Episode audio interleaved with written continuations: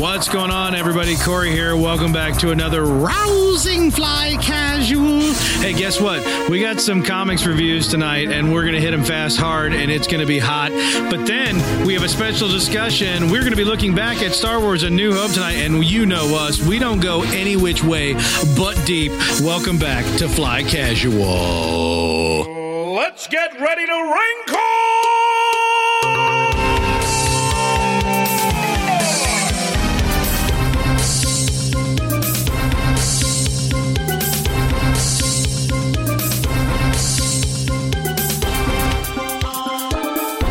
Hey, guys. Yellow. What? T I L. Whoa, T I L. that's that internet stuff, right? T I L. Don't get Mike talking about the legalization of hemp and marijuana. Yeah, just do it so we can give him some and I laugh. Hmm. get a little pissed off. Yep. T I L, bros. you don't want to do it. Oh, we didn't, we didn't have time for hype music or anything. It was like straight from like Mike at fever pitch straight into the the intro. that's how we sober him up for the podcast. That's That's true. He had so Ah, much rum that we man. had to, we had to say, "Hey, Mike, how you feel about the legalization of marijuana?" Oh, you son of a bitch. I sound like a like a crazed murloc. hmm That's what happens. Those are You guys from, uh, keep me going. You sure those we are don't from want the to? World of Warcraft. That's what that's Sure, we don't from. want to change this to a, a, a hemp podcast. Well, we'd probably get more listeners these days. I don't Possibly. know. I don't know. I would like to know how many podcasts are there for Star Wars versus how many podcasts there are for weed. I'll bet you neck and neck. I'll There's bet you one that's neck and both. Neck. I can't remember the name, but there's one that's both. Yeah, I'm in. the the, the the doobie side of the force. I think Funny- they're Canadian based, so it makes sense.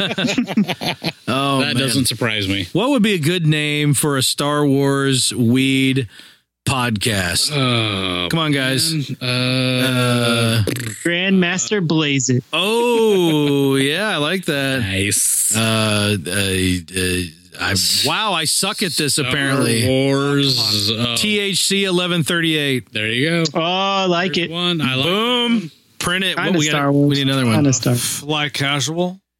You're not far off. Okay. You're not far off. Speaking of Fly Casual, welcome back, That's ladies and us. germs, to Fly Casual, episode number 188. Because if I don't say it, Mike's going to call me out like a little bitch. Yeah. Right. But I here am your host, Mr. Corey T. Wilson.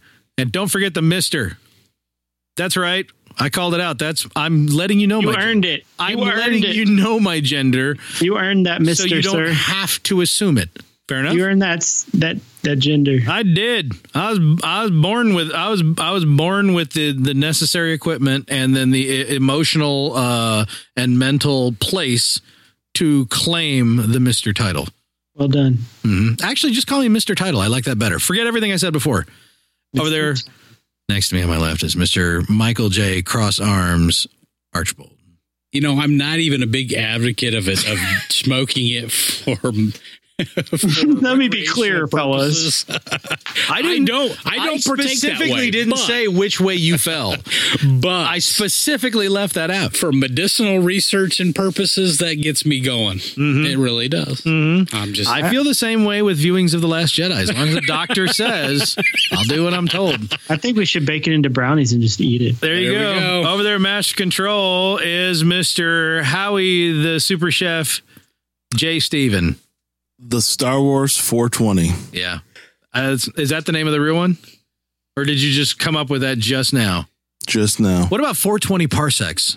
Look up- Ah. look for the URL, man. Yeah. get on the. Get on the Hurry up, Howie, buy that one too. oh, welcome to the dank side. Hmm. Oh, dang side, I like it. Yeah, over there, uh, joining us once again is Mr. Josh from Kokomo. Hello, Dap World. Dang. Right? That's my What? call sign. Dap Hey, World? yo. Yeah, it's a it's like a marijuana thing, right? Yeah. Sure, I mean, I probably. don't know. Doobie Fett. No. Ooh, like that. Wow, that happened. Yeah. Yeah. Uh, uh, Darth Blunt. I don't How know. about Star Wars: A New Roach? Oh, I like that. Get a new roach clip Yeah. for your roach. Yeah. Luke Smoked a roach? Highwalker. Oh, The, the Highwalker saga. huh? Cross pun, down a few.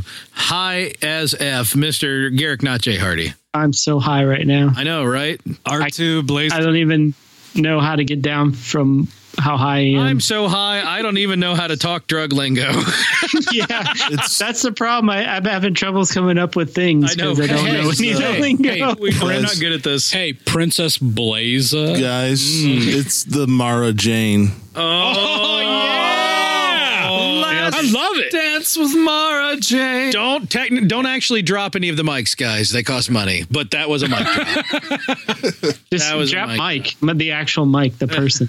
yeah. You can drop Take me. his stool out from under him. Drop me off the top of that. Drop mic, not acid, kids. All right. In the meantime, welcome back. We're going to talk about some Star Wars because that's the thing that we do. So let's not wait up. Let's talk about some reviews. Yeah. Let's review this son bitch.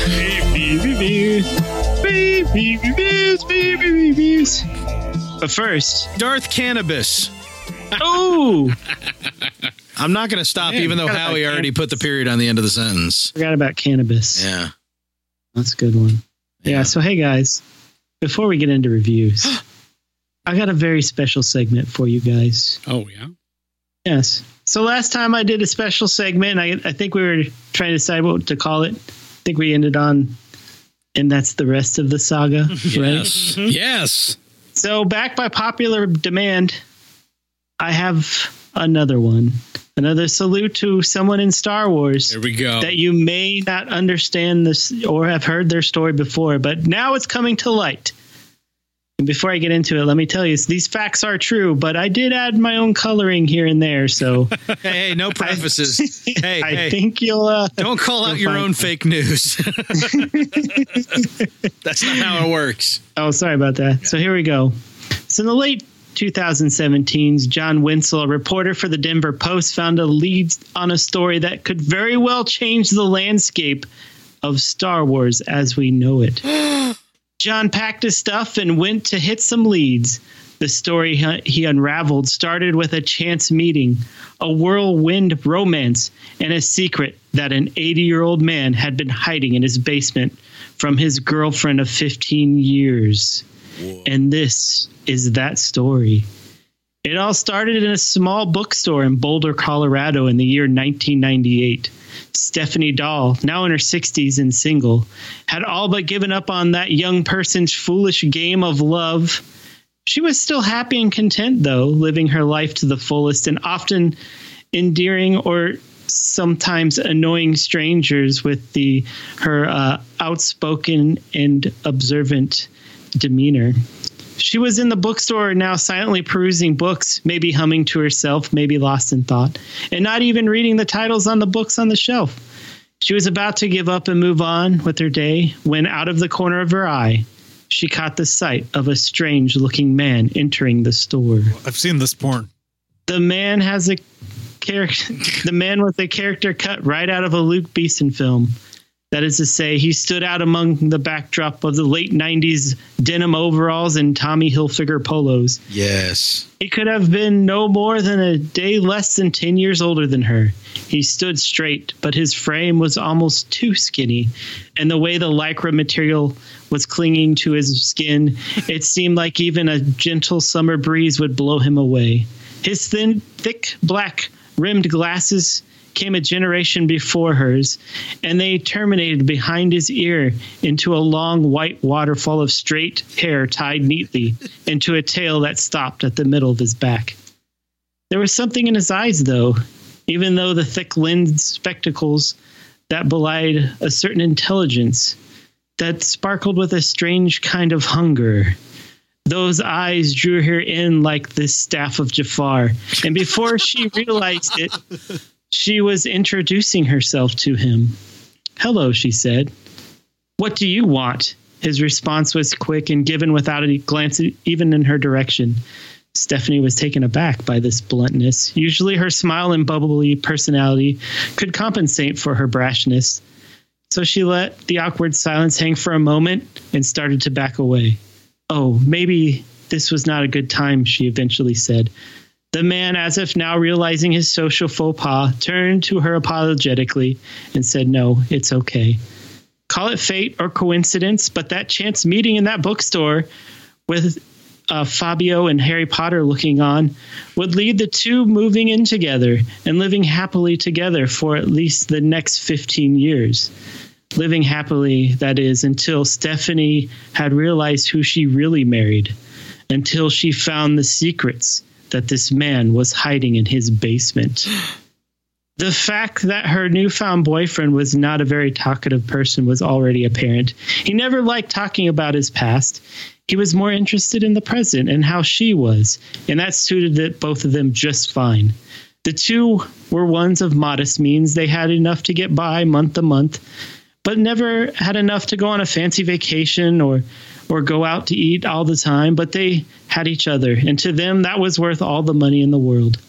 It was almost 15 years to the day from the events in the bookstore that the happy couple's landlord decided he needed to remodel their home and that they needed to move them temporarily to a- an apartment while the remodeling was done.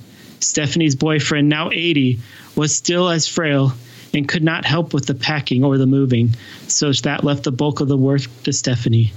It was near the end of their packing when she realized she had one room left the basement. She had never ventured there very often. It was mostly filled with tools, gadgets, old computer parts, and some dusty old boxes stacked neatly in the corner. The day she started the process of transporting the contents of the basement to the moving truck, she opened the door to the basement and stood there for a moment, her frame silhouetted in the light coming from behind her. She didn't look too unlike little Georgie Dinbro, working up the nerve to retrieve that paraffin wax to use on his paper boat. She decided to start with the dusty boxes, brushing the dust off as much as she could from the sides of the box in order to lift it. A sudden wave of nauseating curiosity overcame her. She slowly reached up and grasped the flaps on top of the box, slowly and soundlessly started to lift them. The flaps popped open, sending more dust into the air. When the fog cleared, she ventured a peek inside. She felt all the blood rush to her head at once. She snapped her hands back like she had just bit, grabbed a rattlesnake. Breath caught in her lungs, and she quietly squeaked as she tried to either expel the air or take more in, but even her brain could not decide which. After the time it took for whole, her whole life to flash before her li- eyes, she worked up the nerve to peer in the box again to be sure she had seen what she thought she had saw. It all be- ended up exactly as she thought it was. She wanted to scream, but only managed a dry heave. She slowly reached her hand out and tentatively t- touched the item in the box, finding the knot that had tied her guts into a pretzel. She looked away as her fingers snaked around the contents to try to find a finger hold in order to wrest the item from the enclosure. Finally, with a dull, hollow scrape not unlike a dead man's hand inside the tomb she lodged it free and held it in both hands now felt like her hands felt like dead lead weights strapped to her wrist she turned it over to make sure it was what she thought it was and it was it was in the box for some time but the decay had barely touched it it smelled almost like a mummy's tomb but mustier and there was a inscription on the inside of the item and she read it to herself Stephanie's boyfriend was born in San Francisco shortly before the bastard Hitler and his Nazi goons goose stepped into Poland. His father was a commercial artist, and his mother joined the war effort shortly after the wa- war had began to be a riveter, an actual Rosie. He was born a frail child in a trying time. He was often sick and in a bed, and would remember almost fondly that he had spent two years of his life on death's door with tuberculosis. The days during those two years, he was banished to a dark room with a heavy laden plate placed on his chest to prevent coughing fits, and nothing else in the room to save him except his thoughts. Being in solitary confinement for two years could have broken anyone, and it should have broken him, but in fact, it did quite the opposite. It made him stronger mentally, if not so much physically. He had time to think and to create, and his mind became his playground of choice the war would eventually end and our boys would come home and the young boy would get better and freed from his solitary confinement and now he had a purpose to create the boy would become a man and attend college where he would study physics and art and everything to go along with those. And soon after graduation, he took a job at the budding upstart company named NASA. Decades passed and he worked his way through various departments until he got assigned to a, as a video communicator on a little project called Apollo. He would be there sending the live video feeds when Neil Armstrong took that famous step and even sending it to Wal- Walter Cronkite for his night broadcast that went on air and for that now historical news broadcast of that moon landing. The man's mind was never at rest. He was always creating, always invented. He would go on to design the OmniMax for the San Diego Hall of Science, the very first theater of its kind in the world. After his NASA days had come to an end, he would take a contract with Hewlett Packard, where he would go on to design the first multicolored computer monitor. These all sound like spectacular feats for a man whose name should be known far and wide, but it wasn't, nor will it ever be. But this was only just the beginning.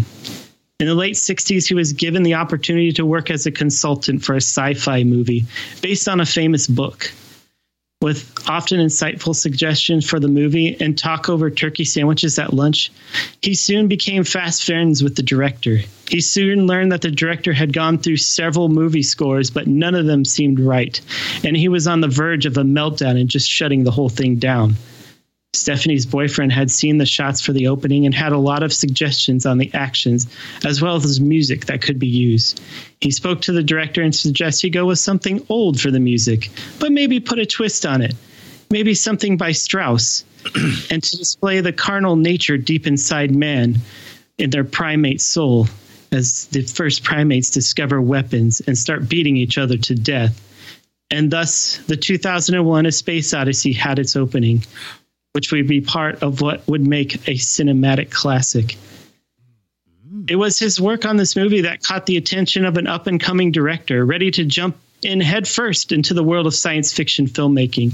This new director was a skinny, bespectacled man with a mop of dark hair and a beard to match, and he eventually, eventually sent the man a script. The man was instantly entranced with the opportunity to work on this movie. If it wasn't for the writing, it was definitely for the amount of designs and models he would be able to create for the movie. So he immediately signed on. He would end up creating models that we would come to know as X Wings, Y Wings, and even the Death Star itself. However, it was on the Death Star model that he had made a grievous mistake. It seemed the two halves of the space station had shrunk at the point where they were to meet across the middle, resulting in a large lateral gap around the equator of the model. He knew he could fill it with putty or sand, but doing so would take a week or more, and he feared setting the special effects shooting back even further, and money for the labor was sparse. So, with that information, he manned up and approached George Lucas. On his way to see Lucas, his creative mind started spinning. Maybe this could be, this unforeseen trench could be somehow used in the plot of the movie. So he made his pitch to George, and thus movie history was made. George and the man had a falling out at the end of production and left on not so good terms. Lucas had offered him to head his baby, Industrial Light and Magic. The making of the film had left the man with a sour taste, though and he stepped through the studio gates just one last time into the California sun and fell into obscurity. But that's not the rest of the story. Do you think that the impact that he had on the movie, we would be hearing his name in the pantheon of greats like George Lucas, John Williams, Lawrence Kasdan, or even Ralph McQuarrie. But he is never mentioned. In fact, at the rec- time of the recording of this podcast, if you search Wikipedia using his name, you will not get any results it seems only those who had worked closely with him and maybe some of the hardest of the hardcore fans knew what this man had done to change the film industry forever. That is eh, everyone until Stephanie found his secrets in the boxes stacked neatly in the corners of his basement. I'm on the edge of my seat. You, s- you see, these boxes were not full of dismembered body parts of missing children. Oh. I'm not sure where you would have got that from. Stephanie stood there in disbelief and elation on the day she discovered her boyfriend's hidden past. You see, the inscription on the item she held read Adventures of Starkiller, Episode 1 The Star Wars by George Lucas, copy number 4.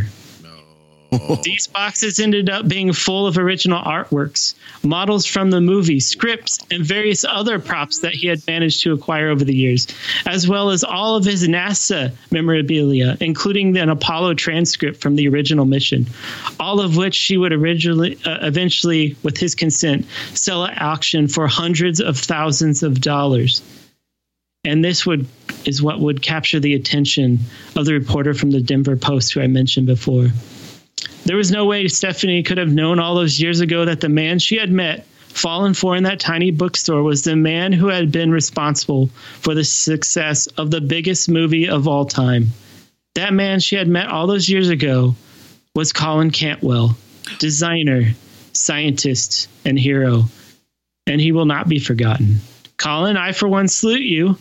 And to finish in his modest word, words, advancing culture is done by standing on the shoulder of giants. I'm just those shoulders that they stand on. And that's the rest of the saga. Wow. My God. And now the altar call. well Yeah, so- done, sir. Yeah, so if you want to read the article, so there's the the only way you can find out is just this one article the Denver Post guy wrote, and it's a shame that you know this guy uh, Carter is kind of forgotten in the uh, whole scheme of things. But yeah, he lived a very awesome life. That's kind of those kind of basement finds are the kind of thing that the super fan just like drools over. I was yeah, actually told of like a, a basement a basement discovery of someone uh I don't want to say close to me, but somewhat close to me uh involving like a, a prop from Star Wars and it's one of those things where it's just like I want it so bad. But you know what I mean? It's like it's like it's it's it's just overpowering. It's like how something can just sit and languish somewhere when you want to just be able to show it to everyone. yeah. So he's doing uh, comic cons and stuff and that kind of Oh, stuff. he's popping up, is he? Yeah, he actually joined Instagram, I guess, not too long ago, and he did a few AMAs on Reddit. So yeah, people, the word's getting out. A story like And that's do my pretty part. powerful, especially because he comes from a scientific background, which really just lends to the the I think the the cre- the current credibility. You know that that gives you a lot of street cred. Yeah, like how do you go from the communications scientist to the model maker? Yeah, That's why model making was always one of his hobbies. So to do that in a movie like that was just like incredible. does that mean someone's going to come along and pay me a living for podcasting? Yeah, All right, yeah. all right, I'm for All it. right. Anyway, moving on to reviews. So there you go. oh, Reviews.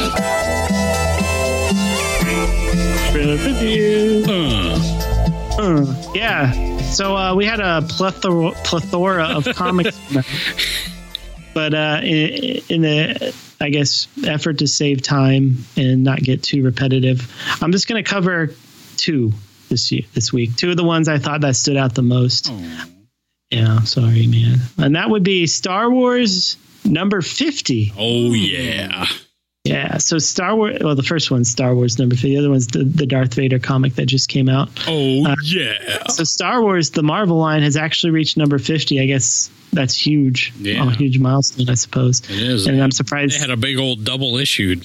yeah, especially for Marvel, because usually they reboot after like thirty or so. But yeah, this issue I thought was probably one of the best It is. Star Wars issues that have Yes. have come out in a, lo- probably a good while since the Vader comic release. But For sure.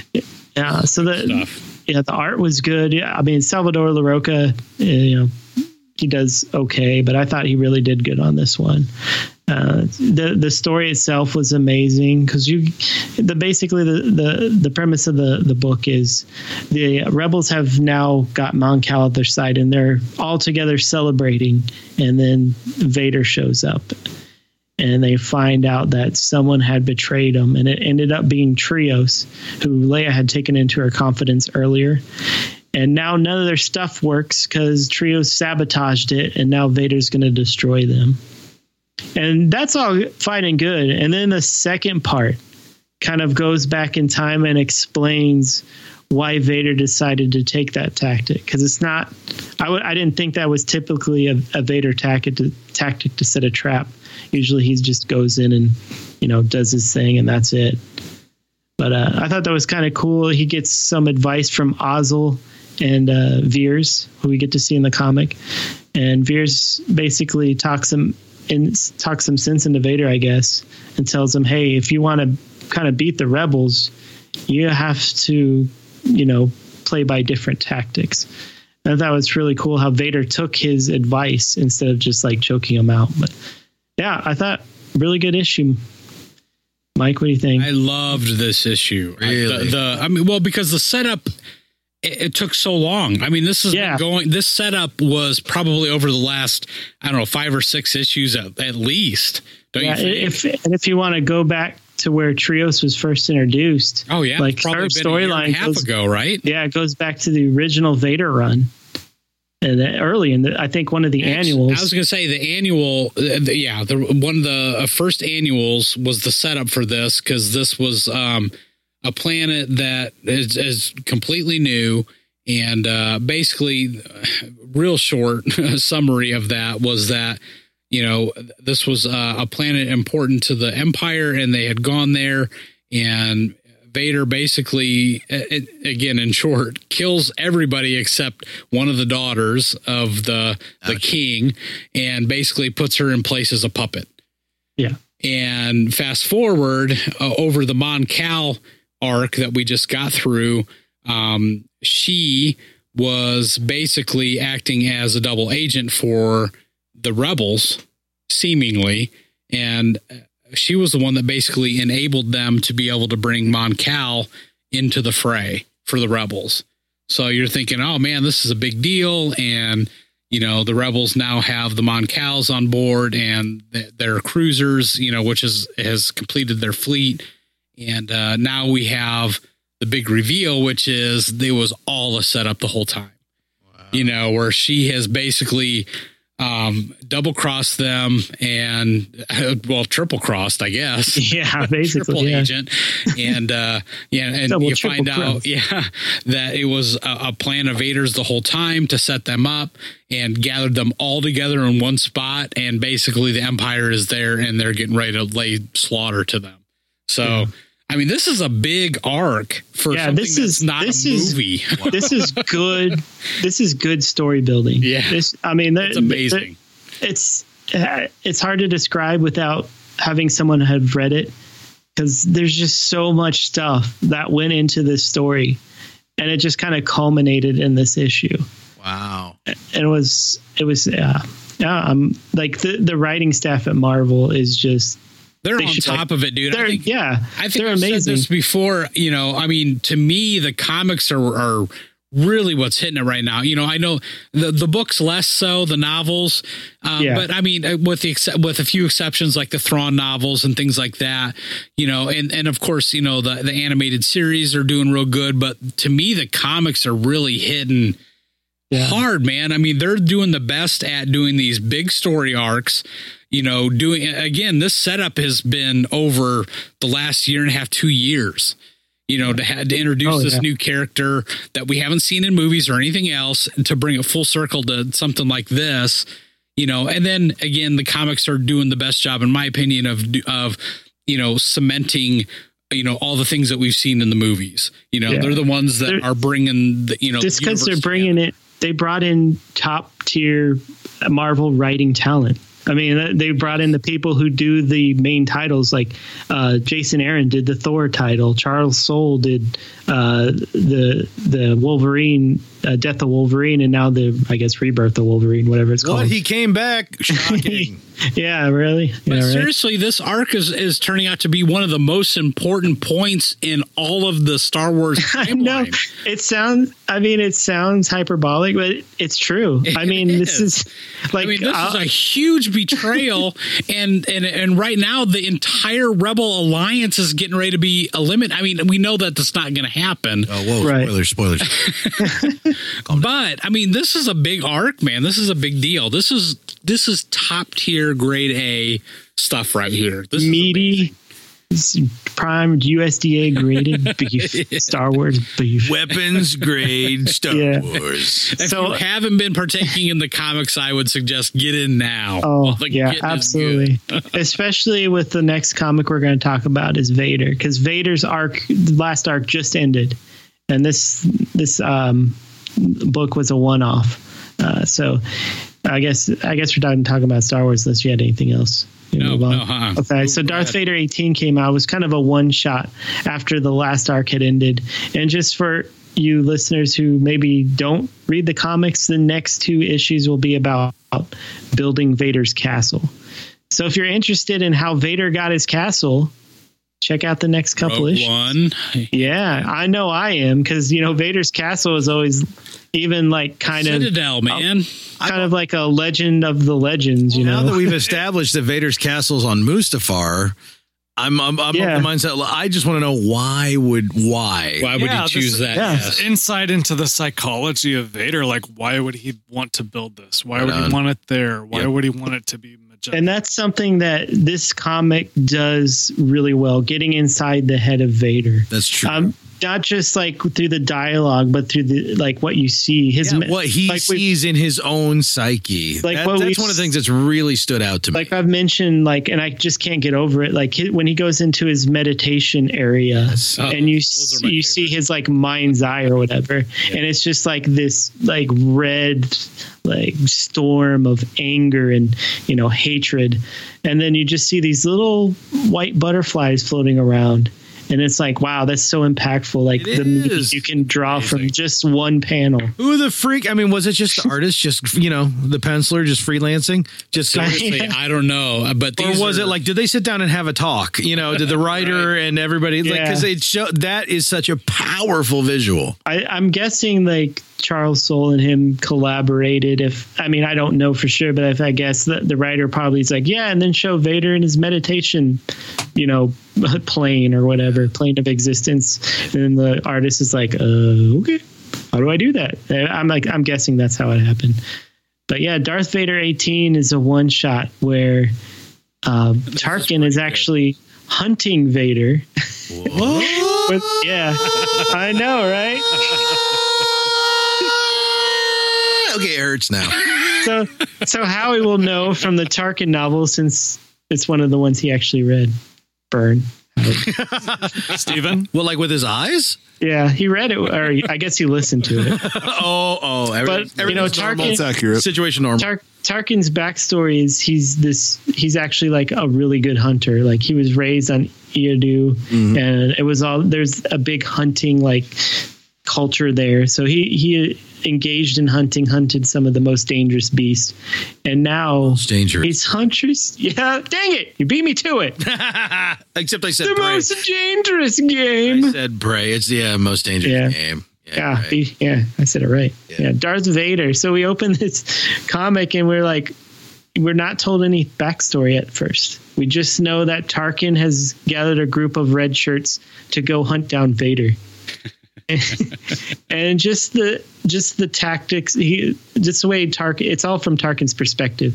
So you kind you know those uh, in comics they have those boxes where you it's their thoughts. So we're seeing Tarkin's thoughts and like how he how he's adapted different tactics to try to take down Vader and they're all failing cuz Vader's kind of outthinking him at every turn. He kind of And has we that whole kinda- force thing going on. Yeah, and it, well, he he has the force thing, but you know, Vader also kind of sets traps for him as well. We kind of see, and that, this is kind of going into the psyche of Vader. He's not just this like murder machine that goes and just that's his one thing. He just goes and kills things. He actually he actually is strategic at some points. Uh, do you feel that they've accurately or uh, no, that's not the word do you feel that they have developed a composite of how vader went from whiny anakin from the movies to like incredibly like deceitful planning like i, I Right. Look, the movies. Okay, the movies. He's totally reactionary in the movies. yes Okay, but but but that's what the beauty of like the Clone Wars and these comics and everything because you get that bigger picture now. Yeah. I think I've said this in past podcasts. The Clone Wars did so much to expand my view of Anakin You're gonna Skywalker. make me watch all the rest of the Clone Wars, aren't you? which, which feels like such a stupid thing to say. Why haven't I already? And I know why. You Because should- there's well, five thousand of Yeah, them. right. I mean, there's a lot of them that don't you, you need got the, you need the Anakin. cliff notes. gotta take the Okay, bad here's- with the here's good. But if episodes you, to watch. I mean, there's there's got to be a list Those out Star there. Trek compilations. Here's all the Borg episodes. Right. And seriously, there's probably a list out there of the essential Anakin episodes. If you could just give me the ones that are only droids and Jar Jar and the ones ones that only surround the clones and their relationships with one another. Seriously. Hey, I liked some of those. So uh, Those, some, those are those are the least offensive of the, those. the three. Clone Wars did a lot to do that, but this particular series where it's it's it's you know uh, right after Revenge of the Sith, Anakin is is great, and and this particular comic is I think as Garrick's getting ready to explain uh, really Yeah, I want to hear this. is pretty awesome. Well, let me let me So- set this up for you. So okay, go ahead. and and then I'll let you explain the rest of it. But just this first panel is basically Tarkin. They're on a planet. He's at a camp. He's sitting on a rock. He's thinking. Got And an Aussie there. yeah, he's got an Aussie. he's got basically a team he's put together to hunt Vader. And basically, as he's sitting there thinking, he goes, "I began with twenty men, including myself. Eight remain." Do we know why? Call he- me Ishmael. That's what level of quality that We is. still we don't know at this point why he's hunting Vader. No, we don't. we have no idea. So I want to. I want before we get to that, I want to ask give your guy ask you a question. So y- you were talking about you wanted to see kind of the psyche of Anakin. So this let's put this in perspective. So this is basically maybe like a month or two after he had been you know given the Darth Vader suit, and uh, the Emperor had told him that you know Padme's dead and his babies are dead and all that Hello, stuff younglings. how wha how would how would you expect an Anakin to react after that when he's no longer under the empire er, emperor's direct nose? Honestly, the way the going from the movies, I would expect him to become just a a rolling rage monster of destruction. hmm That's all. That's all the movies would clue me into expect. Yeah, I would think that he's still reeling because he's still reactionary, but he's funneling all that rage Yeah, the one thing I've never got is where he turns to plotting. to a tactician. yeah, when does he turn into You a should have tactician? read the book. the Tarkin book, No, the uh, the Vader uh, uh, Palpy book. the Vader Palpatine Yeah, book, the that takes place after this. I think. Shiva Rooney Volume One. Got it. Yeah, but uh, in this, it, to me, that Death what- What book are we talking about? No, for real. No. What book are we talking about? Uh, shoot, what's that called? That's all right. I don't want to derail everything, but yeah. Yeah, You go continue. yeah. Um, I'm thinking about picking So up anyway. Audible again. So so so to reveal why this is happening, Vader actually tells Tarkin he needs to hunt him because Ooh. that he he owed uh, Tarkin owed Vader a favor, and and now Vader's cashing it in. He's like, okay, here's what you need to do. You need to try whatever you can do to kill me. So to me, I kind of saw that as maybe a little bit of sorrow, maybe a little bit of his trying to vent his rage. That he he's simultaneously killing people and trying to die. or given the honing, f- honing his skill, maybe. I given don't- the Yeah. fact that Tarkin's name is Willif, right? yeah, I'm assuming Willif, like William, shortens to Bill, and so Vader just said, "Kill me, Billy." I'm Kill me, assuming that's Billy. how it went down. I'm assuming. I mean, Yeah. we we know But that you know. we know that Jedi's are very suicidal, so Yeah, yeah, yeah. that's an obscure, I- that's an old S- South Park reference. I didn't expect that much of a so reaction. t- so to me this is Anakin trying to work out the emotions he's trying to get rid of Yeah, because he's he's trying to mask what he you know his sorrow with anger and rage and it's just not working and he's trying to kill everybody but eventually he's just like maybe I just need to die yeah. Maybe that's, what, I was it kind is. of wondering. Like, if it's the kind of thing where it's like, all right, uh, try to kill me, and if I survive, then maybe it's like a fatalist kind of thing. Like, all right, I survive, so Yeah. there's It's- it's- purpose in that. it's or this Oh, something. total consequentialist thing like Right. okay this i'm these this is what i'm going to do Yeah. the consequences are what they are let's do it okay. i don't care if i die or whatever This is interesting to me because I see this parallel with Kylo Ren and his really. struggle Yeah. and, des- and desire to say, "What do I need to do to solidify You- this you- path?" You're not wrong. You're not wrong. You know, and and it's like, what do I need if- to do to if prove I that I'm kill my capable of father, this? Do I Yeah. need to kill my mother? What what is the thing that solidifies me? What makes me know that I'm Proves doing me. what Yes. I qu- quote should end quote be doing? Like, what is my destiny? What is my future? Yeah, I- Yeah, I like can see when that. when does the turmoil? Do we think that's reach a intentional?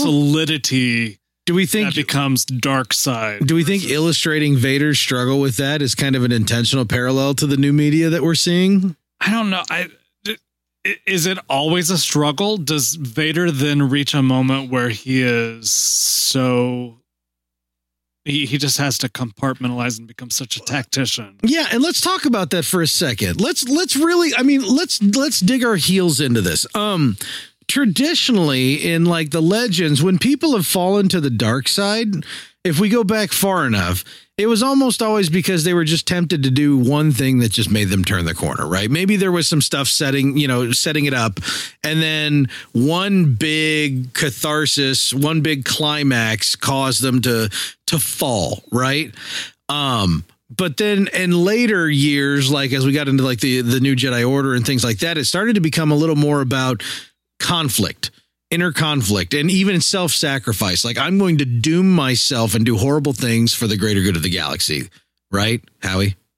Howie, The greater good. thank you. The greater good. So, you know, and, and we started to get a little deeper on that. Now we're getting into like, but we didn't do that. we Nailed didn't it. do that with Vader. We we never did that with Vader. But now we here we are in the comics. We're actually taking Vader, like the absolute face of the dark side, right? Uh, uh traditionally speaking, and we're actually diving into his psyche with how did The how did character he, who makes us believe that the dark side is actually badass. Right, right. Like how did how did he get to that point? What was his journey down that road? And what we're finding is that and maybe it's maybe it's a blessing in disguise that the writing and uh, of some of the prequel movies was kind of I don't know what a nice word is. I'm going to use a word that people won't like and, and Vague? but I was going to say infantile. Oh, You know, it was, it was basic. We'll call it basic, right? Maybe it's a blessing that it was kind of basic because now in this new media, we can kind of explore that more deeply, which you couldn't really maybe do in a, with a widespread audience. And then I want filmmakers to do that, but in this case, it's kind of like they're taking their time to get into all this nuance and stuff like that. Maybe that's a reward for all the patience we've had. yeah. I think comics just can do that because movies you you can't do nuance. Yeah, and the book that I was referring to is Yeah. uh, Lords of the Sith.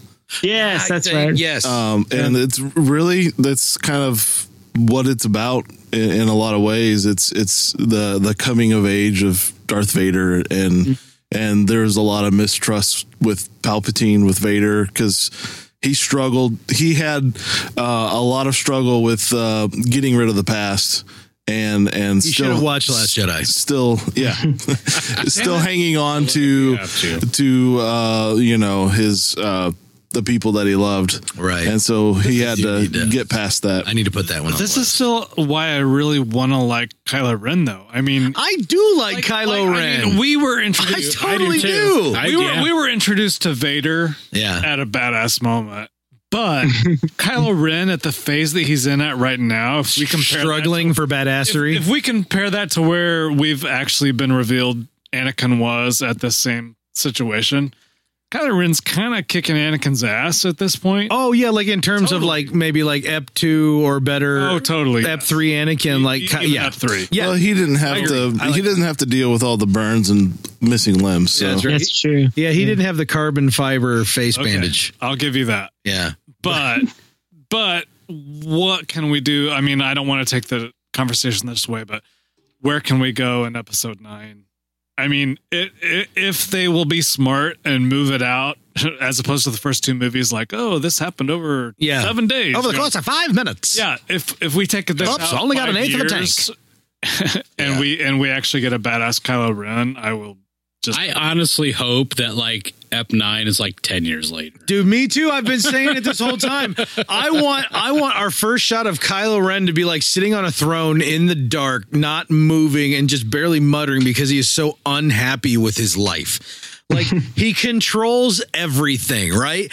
Everything's under him. The first order's rolled everywhere, and he's just sitting there in the dark, unhappy there- because there's he is shots- not actually evil at his core. It just makes There's Hux into a shots that throw rug. establish the first order as actually being cruel and horrible Yeah.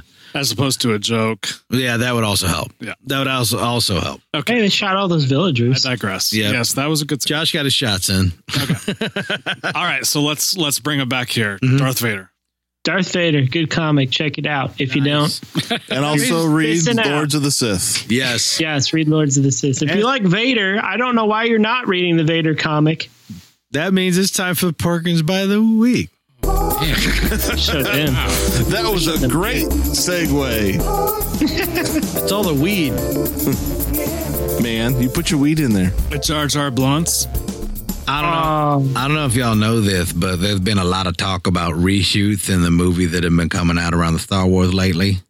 Everybody reshooting this and reshooting that, and how much it costs to reshoot the other thing. oh, remaking, remaking. I don't know if y'all know this, but the uh, the funeral pyre scene on Endor, Oh yeah.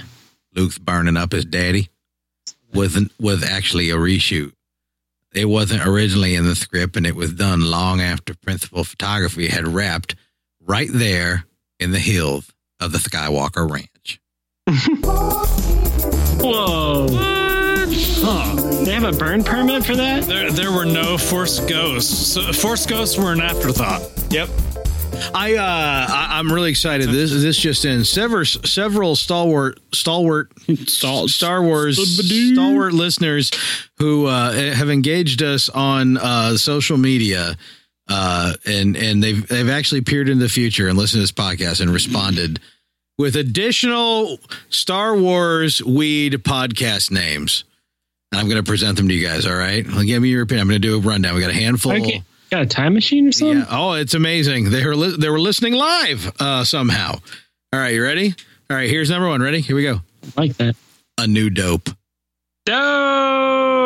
Uh, Interesting. Right here. See what you all did number there. Two, number two. Number two. The reefer wakens.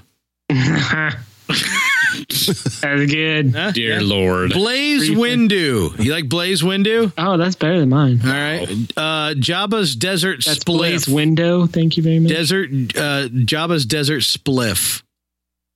I don't Nothing. know what a You- spliff you're is. being on- His Hello? skiff. Hey, what? d- His his skiff. Yeah, I don't know what a spliff is. Is that a, is that a It's, marijuana? it, that's a that's a Is, drug. is that a marijuana?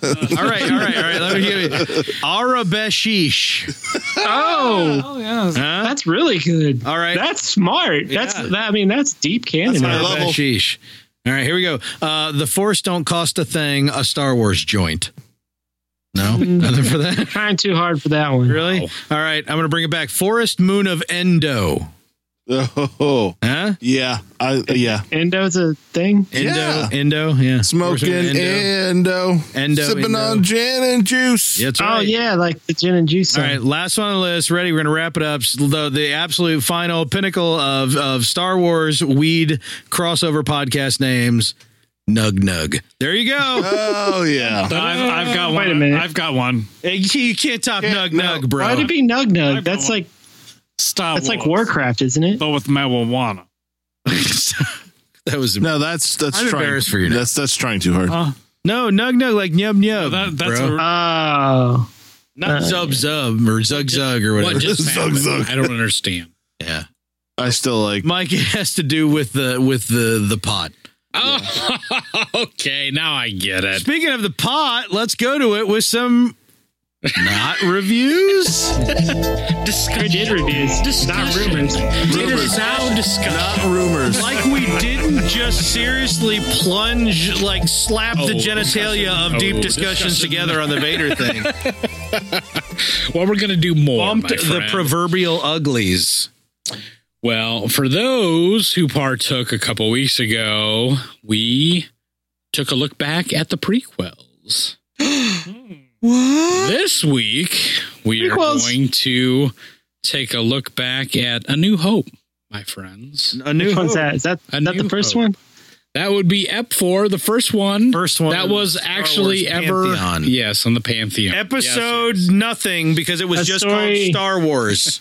A story from the Journal of Wills, The Adventures of Star Killer. Yeah, man. All that cool stuff. when did the Ep 4 A New Hope subtitle actually get added? Was it the videotape believe- release? No, I believe, and and I don't quote me on this. I'm going to Okay. Google so I can quote I'm quoting you. All right, so check me on this. Okay, so the the film was released in '77. Okay, in '70. Uh, that is fact. okay, in '79 there was a re-release.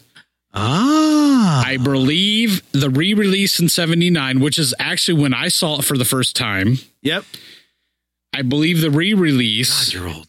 I wasn't even born I yet. know. We're gonna I talk. we're gonna go. We're gonna talk about this when our first exposure was. That was my first exposure. But anyway, so that would have been a year before the release of Empire Strikes Back. Right.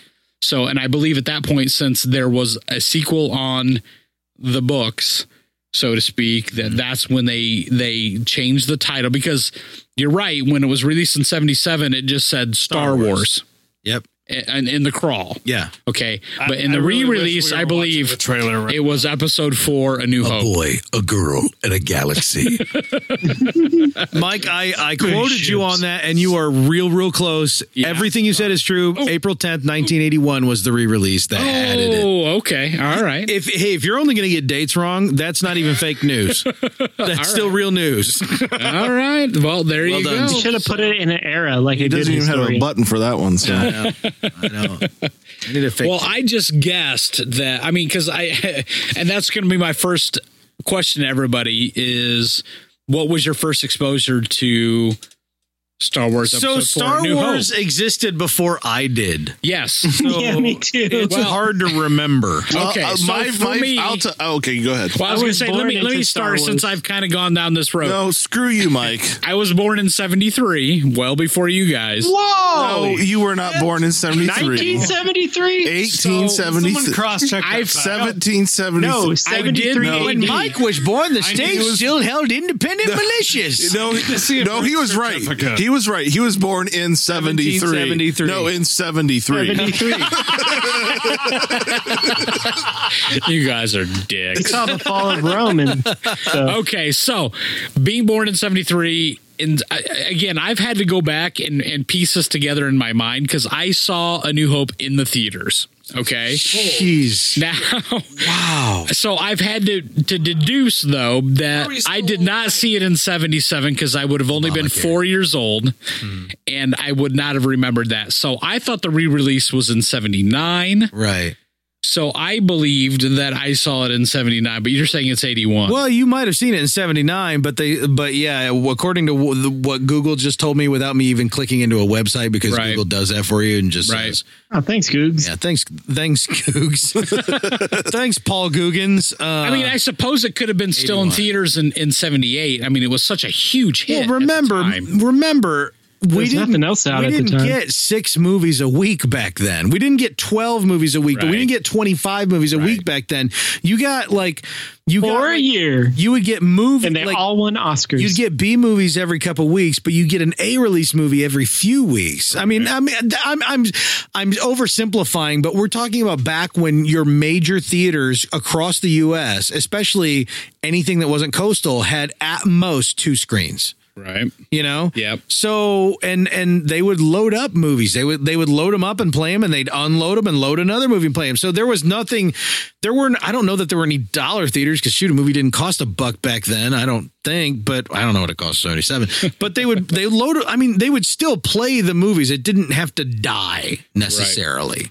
And that movie had a lot of legs because when it was originally released in 77, it was in limited release. It was not released. Because no one No thought one- this movie right. was anything other than a but it was telejoke. such a huge success in those few theaters that it was. And, and again, I, we'd have to really go back and dig in and see how long George, it was George in Lucas theaters. didn't But even think it was going to be a success. no, nobody did. well, he was gambling Absolutely on nobody. it, but he wasn't confident. Right. Right.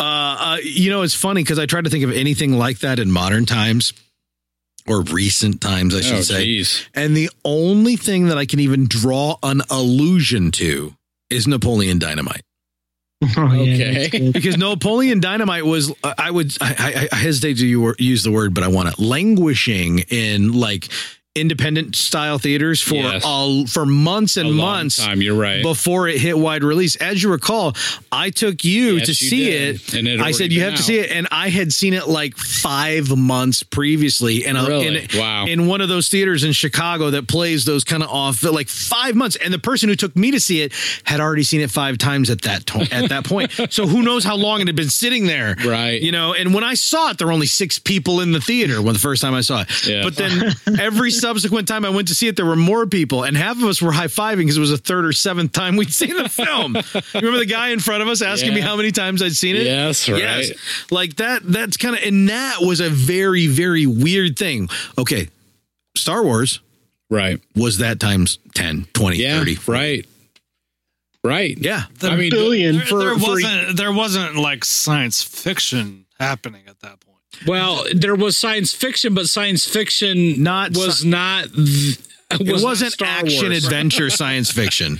Right. It wasn't the it wasn't the western fantasy whatever the other subgenres that people ascribe to Star Wars. Right. Um eh, science fiction was more of a philo- philosophical exploration at that point. Like 2001 like we I- talked about earlier. Like Star Trek. I'm getting like jazzed right now for some reason. I don't know. I don't know why. it's the weed, man. No, it's You all that weed. you told me to think And of the dang- really first hungry time now. I saw this movie, Yes.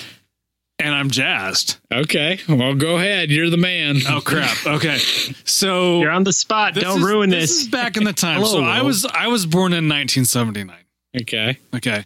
So this was during the time when we would go to the grocery store to rent a VCR. Mm. wow. Yeah. renting a VCR at kids. the grocery store. We did, we did not. Yes. Okay. you We, didn't just go to the video rental.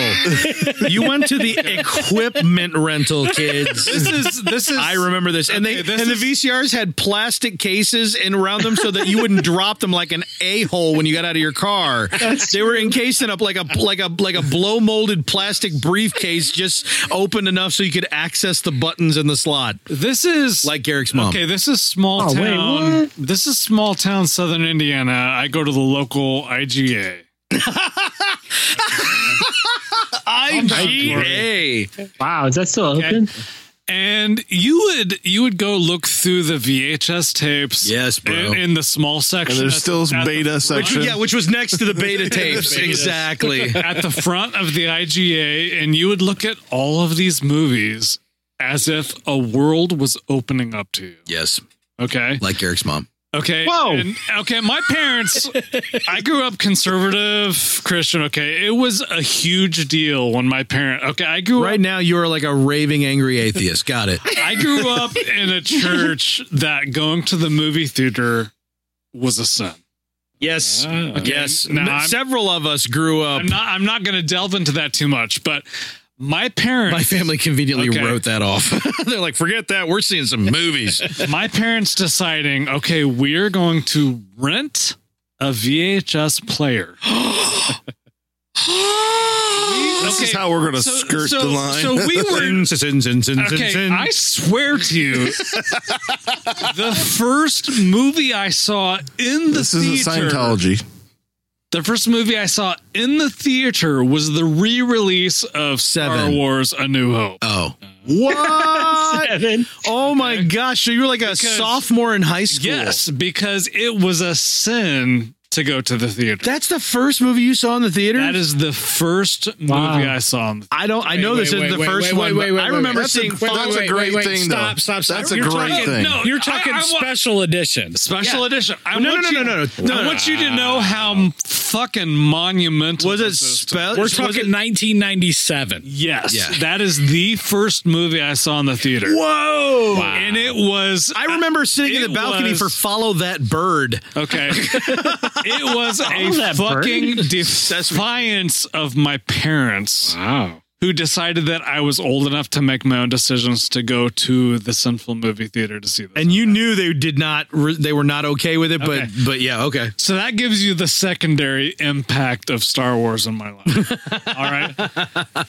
Why was Where'd it you that show I me on the would? dollar Why touch? was it that I would defy my parents to go see this movie? your your your deepest corest relationship Yes. to your parents at the most spiritual level Yes, it is because when we rented a DVD, uh, vhs or VHS dvd player, yes, don't yes, get ahead right. of yourself my parents rented Star Wars: A New Hope, and I don't. I s- assume they had not seen it, and they popped that thing in, and there were stars on the screen. And, And th- wars. this is someone who is starving for something like this, starving for uh, um, a, a story that is beyond themselves. I remember sitting on my bed, propped up, reading Tolkien's Fellowship of the Ring. Okay, Yeah. like I remember being blown freaking away by the by the Lord of the Rings. Okay, Good book. I was drawn to these stories that were beyond myself. They pop in this movie, the scroll starts, and I am transported to a place that I have not been before. Yeah. And I don't know if how I, uh, I I- I'm struggling in this moment to put words to it, and maybe someone can help me. But I'll just stop and say that it was, Belosh. it was a transformative experience. Yeah. Yeah. Okay, my first my first time was uh, in a basement while my parents were playing poker and eating chips. Oh yeah. Wait, what? We're That's not talking about, sex. Talking about Star Wars. No, no. time out. Time out. You grew up in the same church I did, but you actually actually you didn't have the same fucking that is, experience. prob- man. that is probably accurate in both respects if i'm Oh, dude. really being honest but separated by at least 14 years okay no um uh, uh, this gets a little churchy parents used to uh, get together and play cards with the uh, one of the pastors and the pastor's wife they're very close Cards were very. well, this wasn't this wasn't the same denomination that we later became a part of. This was earlier on where it was a little looser with that kind of stuff. But the kids, we'd all they were. we'd all hang out in the basement. The girls would be playing Barbies, the boys would be playing Hot Wheels, and on the TV would either be New Hope. Uh, Empire, Return of the Jedi, or they had cable and all this. I don't know how. Like, I don't remember VHS players Or like in Care this Bears, context. or like the Care Bears movie. Dark Crystal all the freaking holy time. Dark Crystal, like I always wanted to watch Dark Crystal, and so. But like that was how I first started getting exposed to it. But then when we bought a VCR, when my parents bought one there in eighty whatever, and I've said this before, you, you had a fucking VCR in the eighties. yeah, I know, dude, we were crazy. Okay, dude. We were ten years. we were behind. straight up rich in our thirty-two thousand dollar house or whatever, um, like uh, at the one bathroom. but it, uh, yeah, the uh, the first VHS we owned that wasn't just something like a blank tape that we recorded off TV. Someone gave to us. I was told recently, like in the last couple of years. I didn't know this because it, didn't have uh, it didn't have the cover, but it was the actual like copy of The Empire Strikes Back with the sticker label on it. And are you ready for this? Remember the VHS on the end, you had the little flip thing down where you could actually, if you pulled, push the button, flip it down, you could look at the tape itself inside there. yeah. Right. It was gray. So the tape was black, but the little flip down thing was gray. Well, it would get caught in the VCR, and you'd have to. no, peel not the it off. tape itself, not like the, the actual plastic Talking about thing. the cover, flappy yes, the cover like flap. tab and it was just in a normal like like throwaway store bought vhs sleeve and i i didn't know the difference but my mother would watch every day when she folded laundry or you know almost whenever she folded laundry she would just pop the empire strikes back in for 30 40 minutes watch it and this and i i swear to you she just did this for months on end but maybe in my little kid brain where time passes more slowly it wasn't actually that long Why am I getting But chills right now? that's- why, why is this so my well impactful? because my mother when i was when i was in college and i started cavorting with you morons i started getting more vocal about my star wars fandom right which was no less fueled by like you know my dad buying me the timothy zahn trilogy thinking it was the new movies that hadn't come out yet yeah, he thought they, Yeah. they were books, but Yeah, he thought they were VHS tapes. yeah. So he bought it for me, and I'm like, I'm like, what the heck? I know a cute girl who reads Star Wars books. I'll read a Star Wars book, and I loved them. And then I get to college, and Garrick and James are both like, Aw. "Hey, you should play this Star Wars role playing game." I'm like, what now? Uh, Like, like I started becoming like a much bigger fan than even ever before, right? Even though I was already well down that path. And my mother says, "Why are you so into Star Wars now?" And I'm like, "Y- y- "You did it." And she's like, "What?" I'm like, "Because you'd be in between like Young and the Restless and some other show that you liked, and you didn't General like anything on Hospital. TV. Yeah, I don't know." And she would pop in Empire Strikes Back because it was the only like one of the only tapes we owned. And so that became more like, but we're not talking about Empire. I get that. We're talking about Ep no, four. I get it. Yeah, but, But- this is but your exposure. This is That was on, what Ep four, man. cemented me. And Ep four was on TV. Given the fact that we didn't have cable, we only had three channels. right. I would say all the time, quote end quote, which means like Sure. every four or five Well, months. it was you know? one back when you're talking about Yeah. Star Wars was like, if you remember back then, like It was like Wizard of Oz. yeah, Wizard of Oz. Yes. Every year, Yes. once a year, the Wizard of Oz would be on TV. Yes, thanks- and once a year, Thanksgiving. a New Hope would be on TV. That's- for decades. That's my exposure right there. And, Yeah, and I there's a- don't, there you I go. don't know why. Like, I have zero. I I read zero comic books growing up. Yeah. Me okay? too. Right. But for some reason, I remember going to visit my uncle. I remember reading like Ewok comic books. I have this memory. Mm-hmm. Yes. and and for some people, the Ewok adventure. I don't know if, if Dude, I freaking love the Ewok movies. I Screw don't- anyone. Okay, yeah. I don't know if some people are like, okay, I don't even know if that's the correct name, but Corey's just affirmed that it is. Okay. Like the Ewok adventure, I don't know. I don't know some of these memories. I don't know how I got exposed to them, I know how I did. but they became concrete memories of Yes. mine of being first influenced by this fantasy realm that transported me to a new place out of this like conservative situation that I was in. Yeah, the the the uh, the lady sorry, from my Howard. church who every now and then I'll would tend to you. would babysit us so that my parents could go out. I mean, this is the '80s. You know, like every bu- there was nobody that wasn't like lower middle class at best that we associated with. I mean, nobody. I don't remember people having money when I was a child, although I came to know that they had. I just didn't know that it existed. You know what I mean? Like, and we would go over to this people's house, and I remember they had like like a like like a cabiny like stairway and loft. It was like amazing to me, even though their house was very simple and and and like crowded with clutter and stuff like that.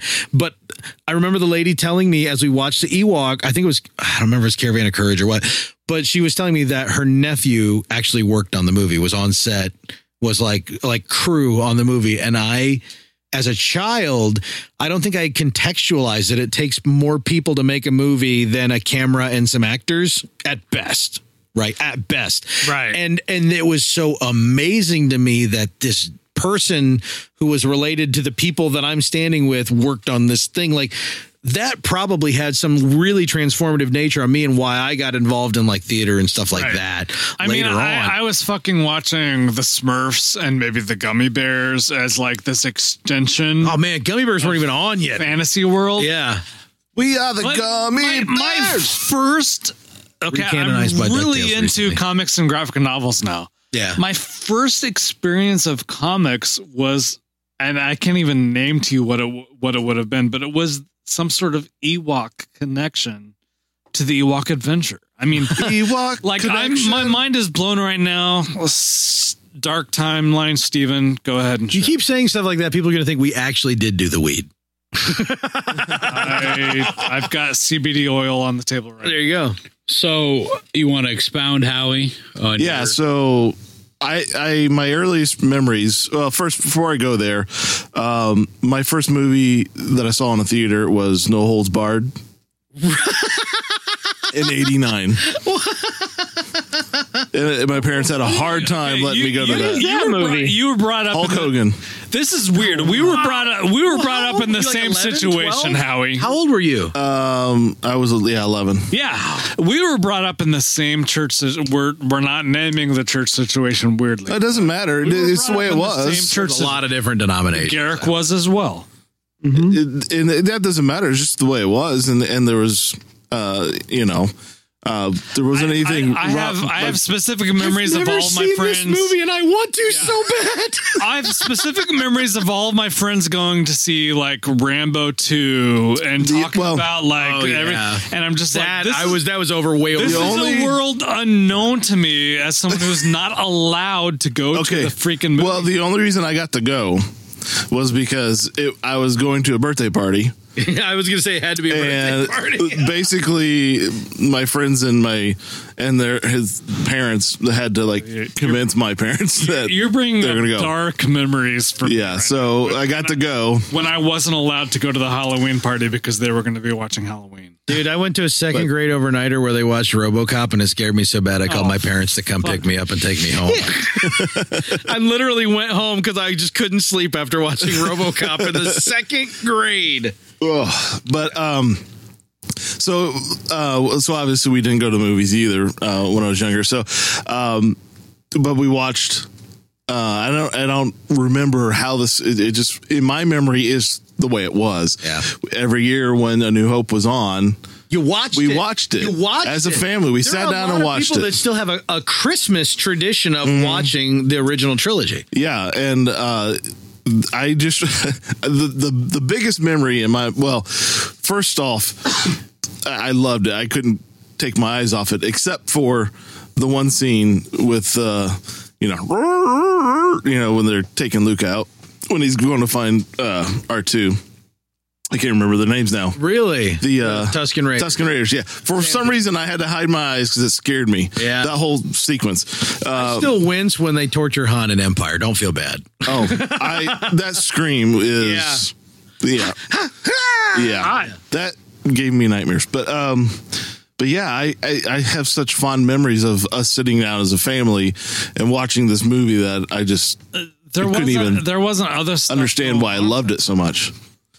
Honestly, I mean, we were freaking watching like Billy Graham's like freaking we weren't. We were more worldly than you guys. But I will say thank this. You know, uh, you know, my mom. That whole thing about my mom, like, oh, get you into Star Wars. I think what's funny was that obviously as children, I don't think we had any concept of a community of fandom, right? And even then, back in the '80s, what were you in? Well, I mean, if you're gonna have a community of fandom, they were gonna be in, like what Knight Rider, something that's on prime time every night, you know. Or, e, but com- pre-internet, it was hard to develop Well, uh, a community. cons cons weren't a freaking- thing. Yeah. Freak- well, freaking they V. existed, but, But- they but were not like- yeah, not like now. Yeah.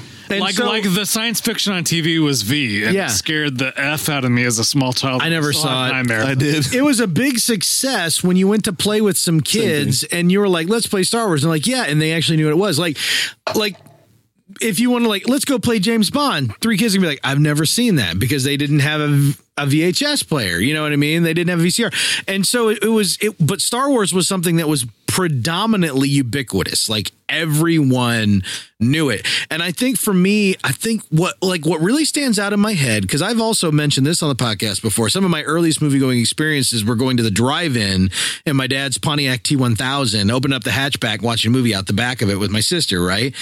And watching ET and seeing the character, the kid dressed up as Yoda walking around at Halloween. And I think that was the f- one of the first like, r- is- I- and I think it was kind of a formative moment where realizing that films fandom that were- fandom was a thing that could be almost. um, Now I would use the word like meta. You know what I mean? Like fandom was could be something that was even represented in a movie was shocking to me at Yes. the time. My my buddy Nick Davis had Star Wars figures, and we dug Oh, my a cousin freaking had so many good ones. We dug a freaking Sarlacc pit. Yes, sandbox, Uh, bro. Now Darth Vader had been left out and squirted by a skunk and smelled like fucking skunk. Are you sure he wasn't just stuck in a shoebox with uh, Skunkor from Masters of the Universe? Uh, no, we also played. We also played Highway to the Danger Zone and played stuff with all kinds of other figures and stuff. Okay, so, but yes, these formative memories Yeah. of Star Wars. Not only because this is whenever toys were introduced in compilation. Yeah, we had a Bestman speeder. So this is the first time. You know, this is the first time. Never had that So we had movie. This is the first time that know. toys were associated That with a closely, movie, yeah, okay? yeah. And we had these toys, and we Oh, played with. if you haven't seen the toys that made us, Yes. that you need to see that. the Oh, brilliant, the the, the Definitely. brilliant side effect of having a planet like Tatooine is that every sandbox could be Tatooine. it was so easy to play Star Wars in a sandbox because it was like it was set appropriate. You know, Mm-hmm. you could dig a little sarlacc pit. You could have a little moisture farm over here. Like Star Wars made sense and a perfect sense. This in a was before. sandbox. This was before screen time. Yeah, exactly. Before screen time. And so we had the sandboxes. And then if you were lucky, one kid on your block actually had the Return of the Jedi uh, swing set that had the, the speeder bike swing underneath. it. Granted, Darth Vader was mixed with He Man and GI Joe and Transformers, but Hey, man. it all worked together. Yeah. All right, Garrick. Oh, hey, yeah. So- When was your Yeah. exposure, my friend? Well, it's hard. I'm like like you guys. It's hard to tell because you know we were born. I think we came around consciousness right as Empire was coming out. Yeah.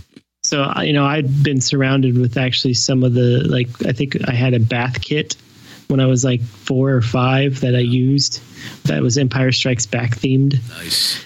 Um, but the first time I actually remember sitting down and watching all of New Hope, I think it was at a school event where they had one of those old reel to reel movie projectors Nice. buddy. and they projected it on the wall of the gym Nice. and like that and the the speaker quality was okay they, i think they were using the like the announcer speakers or whatever somehow they'd wired it in there Set a microphone right next to the little two inch speaker on the Yeah. side of the projector. but i'll never forget you know i sit there and i'm with you know everybody else in our class watching the the crawl and then the uh the star destroyer flies over and then that engine wash hits and it, uh, the blockade or you know the blockade runner and then but it's the star Tr- the star destroyer Yeah. when that flies by and that bass just hits i'm just like oh my god i'm sold Kicked on all them loudspeaker subwoofers. yeah so, uh, you know I, it, we, you know we it kind of sucks because i think a lot uh, i don't know if we any of you guys were ever like surprised that you know darth vader was luke's father spoiler alert 'Cause i think we kind of already knew that I don't remember. I, i I remember remember- at some point it was, but I remember being confused, like, what? yeah i don't i don't remember Are you ever serious? the first time I actually sat down and watched all of Empire or all of Jedi, but you know, New Hope is one of my favorite is my favorite Star Wars just because of the fact that I do remember that experience that I was sitting in that gym and it was the first Star Wars full, you know, audio visu- visual experience that I, you know, sat I there wish and I'd watched. been sheltered as much as you guys so that I could remember that clearly enough or as old as Mike. I really missed out by Uh, getting well, yeah. exposed to I it. think- it kind of sucked because we didn't have you know we didn't have a VHS player until I was a lot older, and you know we don't have DVRs and all that stuff. So Yeah, if I you remember being. you happen to you had to either grab the TV guide and see when Star Wars was on, or just just accidentally come across it somehow. going back to the five VHS thing, channels. I remember, I remember fondly, like in elementary school, like I'd be sick and I'd stay at home and my dad would rent. Like usually it would be, e- I would choose either um, uh, Empire or, or Return of the Jedi, but yeah. renting those, Our go those tos was were, always. our go-tos were of those always two. Sports Goofy and Temple of Doom. dude. Honestly, honestly, I It did. just- it just depended on what your parents were able to get. Like there were other things available, but it was later. It just depended on what your parents were into. Yeah. Honestly, I we, didn't really we would get. wa- we would watch all Okay, the freaking okay. James Bond. and My parents. oh watched- yeah, my mother my loved the parents James Bond watched movies all back the then. freaking Murder She Wrote. Oh yeah. Oh, But- yeah. You didn't get those on Yeah. VHS. There was no But such it thing as was- TV it on was VHS. Years back later, then. that I saw Willow or things like that, like Yeah. these other. I saw fantasy- Willow at the pastor's house. These as other well. fantasy genres that are a part of our childhood, you know, Yeah. like Star Wars. Okay, like I'll put another another film next to this. Like uh, I remember seeing Swiss Family Robinson. Yep. Mm-hmm. Yep. My parents rented. So I still love that Let me movie. give you. Let me give you the full picture. And I always take the tour when we I go would to we would rent the VHS player and we would take the couch that was the pull out couch. Yep. Pull out the couch, the family would lay on the couch In a pile, in a giant And- like Arabian yes. pile of people. to watch the VHS player playing the movies of the day. Yeah. Okay. This is folks, it was an event.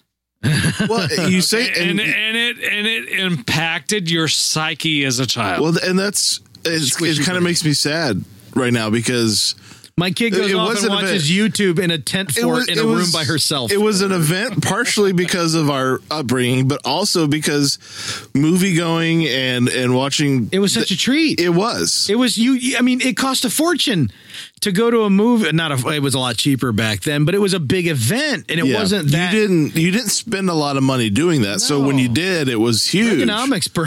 yeah, I mean, I remember like w- uh, it'd be every every uh, Friday we get pizza Little and Caesars. and uh, and that would be the only time I get to share a bottle of pop. Yep.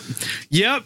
Yep. Little You know, my dad would You get might- your mom might and we'd make run a Your video. mom would make a taco salad, and you would watch. Uh, No, my mom never did My that. mom never did that. but same vein, same vein. Yeah, exa- no, is that My absolutely? dad would it's- get off it's- of the train, would go get the car, drive to Little Caesars, and then hit the video wink down the street on the way home while the pizza's still in the car. Yeah, it was. Yep. that was an event, A couple times. and our kids are a not going to couple have of that. times- We didn't have cell phones, so this was hard to pull off. But a couple times, I even rode my bike to the video wink and met him Okay. there. Like you would beg your parents at the grocery store. pl- Can This is- we can and we, this is what- this can is we what- rent the DVD Grocery can, or can stores. we rent the VHS player? This would literally for us happen maybe two times a year. Yeah. that we would rent a VHS player. I, I think we were we were maybe like once every couple months. I th- I I think that was probably pretty accurate until my dad realized that for all he was spending to rent it, he should just I buy one. I actually don't remember my parents renting a VHS player. oh yeah, Uh, they may have, big old blow mold. but I remember having having a VHS player and watching Yeah, one right over here. So we, it- you know what, my my dad uh, used to be a pastor, and we were given things Oh yeah, you get uh, from time to time. So we may have been, we may have been gifted one or something, but um, yeah, those good memories. And I'm like, Yeah. I feel so like, what are those memories for our children? I know. I try to. I, I've tried to resurrect. You know, we record on Friday nights, so I've tried to resurrect every other Friday night pizza and a movie. Mm-hmm. I cannot get my wife or daughter to commit to it. I don't understand. we They do it have every, no desire. we do it every Wednesday, dude. Yeah, I might have to move it to a weekday because I just can't get them to commit to it. But this is the I don't thing. know why. Okay, I- so to me, it's like the greatest thing that ever happened is pizza and a movie on a Friday night. Yeah. so of, of for of- everybody in the family, it wasn't just Yes. you. It was um, No. it was the best thing. It was Everybody what loved we it. did together, Yeah. and it was fabulous. And okay, so when we moved downstairs, it was a little bit later in life, and we would watch Bond movies and the new Star Trek movies. But in terms of upstairs in the early life of renting a VHS, I can only remember three movies that we rented: Star Wars, Mhm. Swiss Family Robinson, Yep. and the freaking Disney movie where the dog dies. Uh, My dog Skip. nope, Old Yeller. old Yeller. Oh wow, Fucking yeah, Old Yeller. pre my dog Skip. Yes. Okay. Those are the quintessential memories of my childhood of renting a, a VHS player, and God forbid I wish I could give that to my kids. Yeah. Yeah. Well, Mike, I don't know that this conversation went exactly where you intended it No, to this go, is but I kind of fine. like where it went. Yeah, this is fine, man. So I, we've kind of got everybody's background now, but okay. So let's talk a little bit about the movie itself, and um, We're we're we're running peak time, so let's uh let's let's condense as much as we can. of course, I just wanted to kind of get everybody's, I don't know, maybe favorite scene in in the movie that that was impactful to you. Um, Trash compactor scared the bejesus out. yeah, man. right. The intensity, the, the intensity of that Yes. moment, you know. And and there's that way for everybody. That's why every Star Wars game for 20 years had a trash compactor scene. it didn't matter what character That you was- were, where in the timeline you were going to have to escape from a so, trash Oh, so well done. The, you know, just the impact, and then the yelling and screaming of death at the end. Oh wait, no, they were happy because they were alive. That's right. I They think won. I think for me, it was messages. it was right out of the gates, man. I mean, first Oh, off, you yeah. have you have the the blockade runner, and you have the the star destroyer chasing it over this big, huge planet. Everything seems so real. And then we just I, I didn't just see stuff like that. yeah, I mean, it was, it was, I mean, especially at that time. I mean, you just, you- the closest we had was, was, uh, what, 2001 A Space Odyssey? Uh, Yeah, and, which is a Ugh. totally different like animal. it's like, It's a- hey it's an everybody, art- that's an art welcome to the film. movie. Here's 25 minutes of nothing happening. Right, right. So this was a completely different. right. Dun, dun. But I mean, immediately after we see these huge spaceships, we have this huge, brooding, black caped figure that walks through this door. And I just remember being a kid, I'm like, what? I bet he's Yeah, in No, charge. that now. was that was probably the most when he would walk through the door. That It for doesn't, me, that it doesn't was what hurt that it John needed. Williams throws the bah, bah, bah, bah, bah, Oh man! right at you. Yeah. that I remember being terrified, but also like this is amazing at the same time. Okay, we were, got his hand on his hips. He's pissed off. we were honestly still a little bit scared of Nazis at that point. What's that? We were honestly still a little bit scared of Nazis. at That's true. Fascism wasn't a joke or something you threw at people. It was I mean, actually Reagan was something that bringing still. the heat. I mean, the the Greatest Generation was still very much alive and active. So at that time, that type of imagery was jarring, very jarring. Which I feel like maybe we, you know, with all of the internet exposure and everything like that, we become a little more desensitized to that. Nazis are now an easy target. It's Yeah. easy.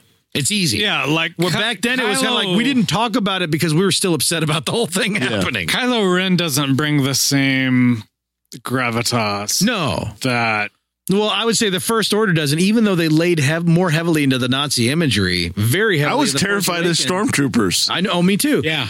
Amen. Like laying, la- they laid heavily into that in the Force Awakens. It was just kind of like, yep, I speaking of stor- speaking of stormtroopers and Vader, actually, as a young kid seeing that for the first time, I didn't even equate them as being human. nope, they were Right, robots. exactly. equated yeah, equated were them as robots. being robots, right? They weren't the droids because the droids were different in my mind, so they must have been robots, Sure, right? Yeah, right. they were just killing machines. yeah, more or less. That bumped they their were heads having and that- shot poorly. That casual conversation on the Death Star. I don't I don't know why this is the scene that stuck. But that in was my Tag mind and as a Bink. child. So other than seeing the opening scroll and just like the stars flying in across the screen, which is just something that I didn't see visually. Visually it was stunning. For some reason the scene that sticks in my mind and this is lame is whenever Luke is swinging his like whip over the top His whip, his Indiana Jones to, whip. Yes, to swing His across, grappler. to swing Yeah, it's- I don't across think it was a the, the chasm. Yeah, yeah. And people, are luck. sh- people are shooting at him. Stormtroopers are, are shooting at him from underneath the doorway. I don't know why that scene was it? It was- it was in an a intense- single seems- trailer. It was an intense It scene was- too. It was in the trailer. That's the Boy, a girl, and a galaxy. Like that's like that mean, was may- their big maybe upplay that's moment. it. And maybe it was maybe it was that whole thing that doesn't exist anymore of freaking waking up on a Saturday morning before while your parents is the only day of the week that they feel can like- sleep in. Yeah. And you get up and you go and you, get watch your cereal. You watch your Acme cartoons and your parents let you eat the cereal and put two scoops of sugar on the top. What the heck? That's terrible for you. And I just ate the cereal with the sugar already in and you it. watch your mother babies or whatever the hell else you're gonna watch. 8 a.m. CBS. Yes, sir. Yes. Followed by uh, Pee Wee's Playhouse and then Ninja Turtles. and maybe it's that and that you would be you would see these videos for care bears movie and star trek i'm trying to follow you. you know star wars i don't know what it was. i don't know where he's going either. I, I'm for- trying to for figure out some how this reason- scene and this was all i don't come know Oh, for some reason that scene together. I'm high. I don't know. sticks into my mind weed that because of Care Bears. maybe yeah All right, Howie. What what's the scene that sticks out? I- you know, I'm sitting. no, here- it's the Care Bear scene. it's, Don't lie. It's Care Bears. you know uh, what is amazing is I keep going through the whole movie and like what's the, the What stands one out, yeah. and I. Every time I'm like, oh, I love that part. Oh, I remember loving that part. Oh, I'm, you know, and it was like every major sequence we get, we get to uh, meet old Ben, and I like, oh, I love meeting old Ben, and Mm. and then him, you know, training with the lightsaber, you know, well, with the uh, uh, training droid, remote. yeah, the remote, and it was just on and on. And I can't, I don't know that I could pick one thing that I like. Oh, that was the one major thing. It- The only things that really kind of hit me hard was like seeing Vader for the first time, Sure, right. and and uh, uh, the uh, Tuscan Raiders that are finally. oh, Tuscan Raiders. The, I Those remember. were they were scary, man. Yeah.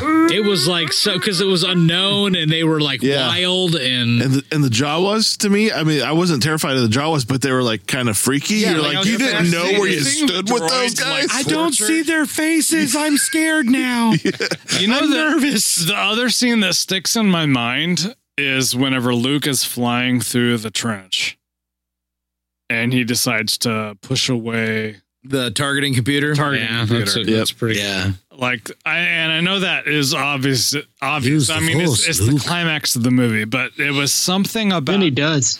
that transition I'm John Of- Lennon. Of yes of saying use the force where it kind of Yes, that though. everything concretizes. concretize it. Concretize Everything it. comes into focus Oh my god. with this focus and this philosophy. Okay, every, everyone. Will. But I I do remember my two favorite characters. Ooh. Uh, in- you know, initially, well, and R two has always been. Yep. Uh, but Always. uh, Han Solo, uh, R two and Han dude. Solo were I'm my. so- I, w- my I guys. was thinking back to that's the other one for me is I just remember me and my brother. I'm I'm me and my brother a year apart, and we just experienced everything together. And Han Solo, and I, I know I'm gonna say something Wait, that's what? controversial, but Han Solo shooting first. Me and my brother would always look at each other like, "That guy's a badass." wow,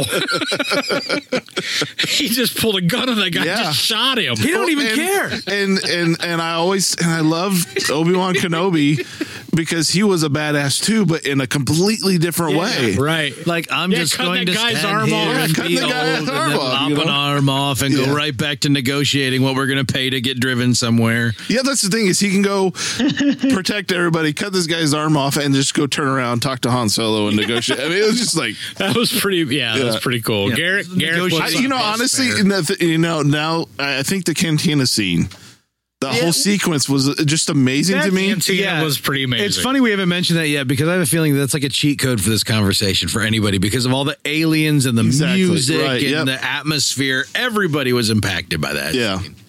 Garrick, That scene was the scene that made it feel like a galaxy far, far away. Yeah, absolutely. That can't. It did. It's like, wow, this is huge. This place is huge because all these different things, all these different beings. All right. Sorry. Go ahead, Garrett. Oh, oh, my turn. Okay, yeah. so, like, uh, like I mentioned, then the Star Destroyer flies in. Just anything with the ships in it, yeah, like the visual effects were just. God, the space. on point, any- like- you're right. Anything Yeah. in space. They were- My when they were first approaching the Death exposure- Star. That was my first Millennium- exposure to space fighters. Thank you. Yeah, Millennium Falcon. Oh, Millennium Falcon taking out, uh, taking off from the spaceport, just like yeah. dude, yeah. like Oh. launching into the atmo, Did we actually Oh, into see space. it originally taking off? Yes, man. You saw don't it even flying remember out what of it the looks like. spaceport. I don't remember what it And the looks like. stormtroopers look up, and you can see it fly, and you're like, "Wow, that I just, just- felt Yeah. so real." I've, it's been so overwritten by the special edition version that I, I You don't remember what, right? Yeah, like I want to go back and watch my crappy What's VHS real and DVD what's fake. copies. Yeah, Yeah, and then the, the X wings and the Y wings flying, you know, toward the Death Star, Yeah. uh, And flying the, the the trench warfare, the the dog fighting, everything, all Porkins, Porkins. Oh, that. Porkins, oh, rest in the peace. fact that they had fighters and bombers in, you know what I mean, in Yeah. that battle, So, like, but I didn't, and I didn't realize what that was back then. I'm No, like, I didn't appreciate. I it like, back oh, then. these are ships and they're fighting, and uh, that's amazing. But I remember thinking, oh, they're different. yeah, But that's all I knew, right? yeah. Of course, I like the X wings so much better, but Everybody did. Yeah, everybody I came to did, yeah. appreciate the Y wings yeah, a lot later. yeah. They handle like a sleepy hut, but they really. they do, they do. Boom. Yeah. Yeah. It was, I mean, the movie as a whole was just so amazing at making it feel like you were in a completely different place. It was not Earth. You were transported to a different. That's true. Mm. I- seriously, Oh, I mean, you know, th- like we were saying, just just the cantina alone, just the aliens and just everything was so foreign, and it just felt like eh, even the music that was playing at the cantina, man.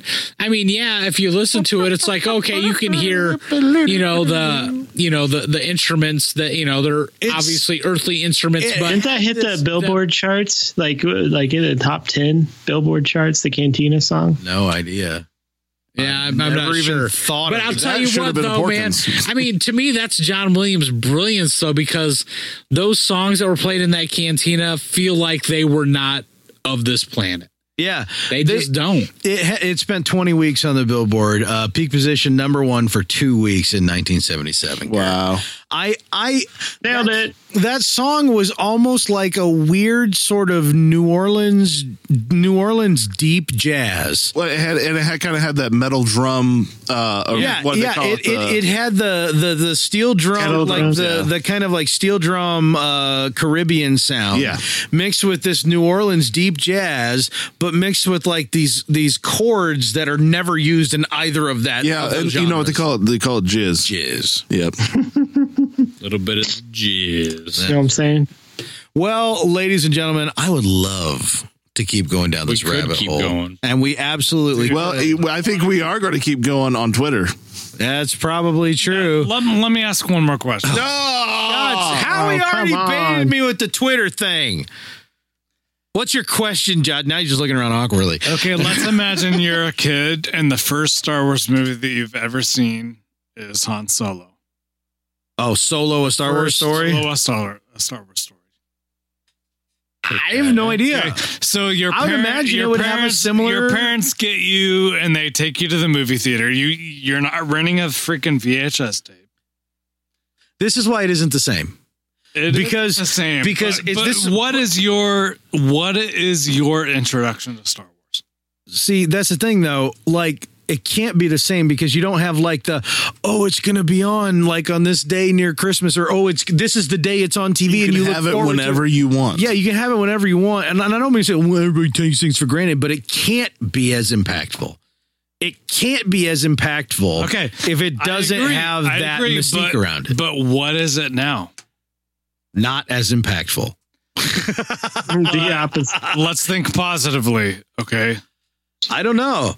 My kid loved is that- is my that- kid loved Rebels, but I have a heck of a time getting her to even care about the movie. Is that kind of maybe one of the uh, reasons that you know these directors are wanting to make these big, huge, because massive they're movie. trying to Because make it- Oh, that impact. or that- you know they don't they wouldn't necessarily go to that point because some of them are are much younger directors now, but um, you know they're trying to beat It the ju- it YouTube just numbers. can't ha- I mean, think of the first time you saw Jurassic Park and compare that with the new Jurassic Park movie. I mean, like, we've just been exposed to so much. I mean, the first Jurassic Park movie blew our freaking minds. Yep. And we knew it would because they were doing specials on TV for months prior. Yeah, and I was I was older then, and I was terrified in that theater.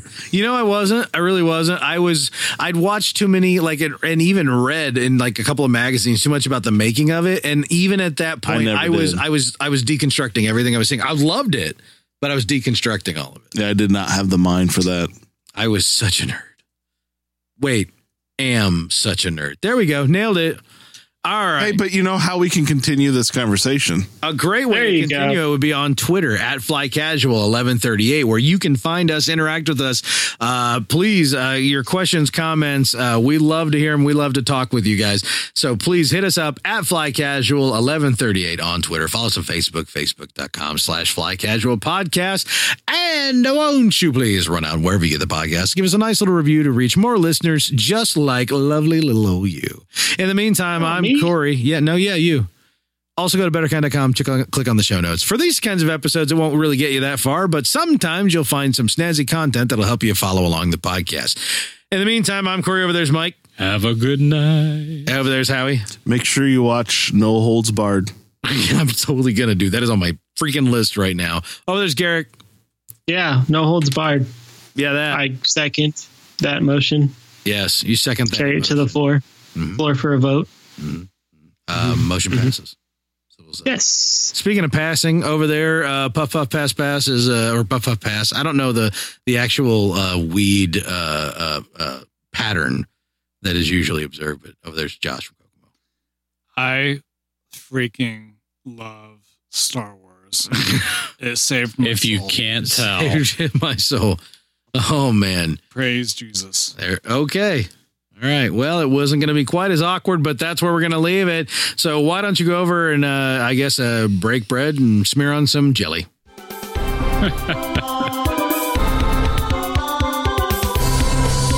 Jelly's the guts. I love the jelly.